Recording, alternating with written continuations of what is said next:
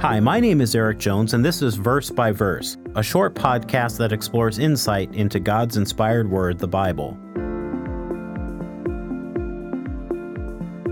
In today's episode, we're going to look at one short verse in the book of Revelation, Revelation five, verse ten. Now, the context of this verse is a scene in heaven that the Apostle John is seeing in vision. He saw a group of angelic beings worshiping Jesus Christ and singing a song that represented the accumulated prayers of the saints, the faithful men and women who have lived and died as God's people throughout the ages. The song they sing ends with a very interesting prophetic statement about what the saints through the ages have longed and prayed for. It describes their future after they're resurrected from the dead. The verse reads, Revelation five, verse ten, "And have made us kings and priests to our God, and we shall reign on the earth." So what does this verse teach us about the future of the saints, God's faithful people? Well, let's break it down into two simple points. Number one, they are destined to be kings and priests. Those are real positions of rulership and authority. Kings govern over the physical affairs of people. Priests provide for the spiritual needs of people. So in the kingdom of God, the reign of God on the earth, the resurrected saints will hold positions of responsibility, leadership, authority over people.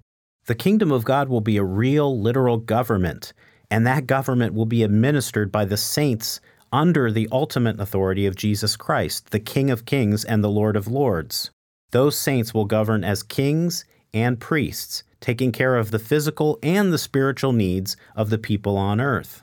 Point number two, the saints will reign on earth. The kingdom of God is going to be set up on earth after Jesus Christ returns. It's going to be a real, literal, functioning government. The resurrected saints aren't going off to heaven. They are destined to rule here on earth. That's why Jesus in the famous Beatitudes said that the meek shall inherit the earth. That's the ultimate destiny of the meek, a characteristic of God's people.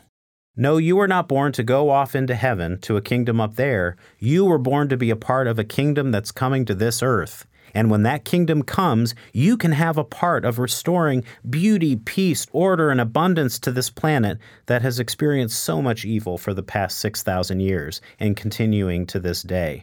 Do you find this future interesting, fascinating? Would you like to learn more? Well, we'd like to offer you a free study resource, our booklet, God's Purpose for You: Discovering Why You Were Born. It will provide many more scriptures that describe the exciting future God has in store for those who serve Him today. It's a future much more exciting than just going to heaven and experiencing bliss for eternity. You can get your free download of this booklet in the show notes below. Verse by Verse is a companion podcast to the Daily Bible Verse blog, which you can find on the Life, Hope, and Truth Learning Center. Check out the show notes for more.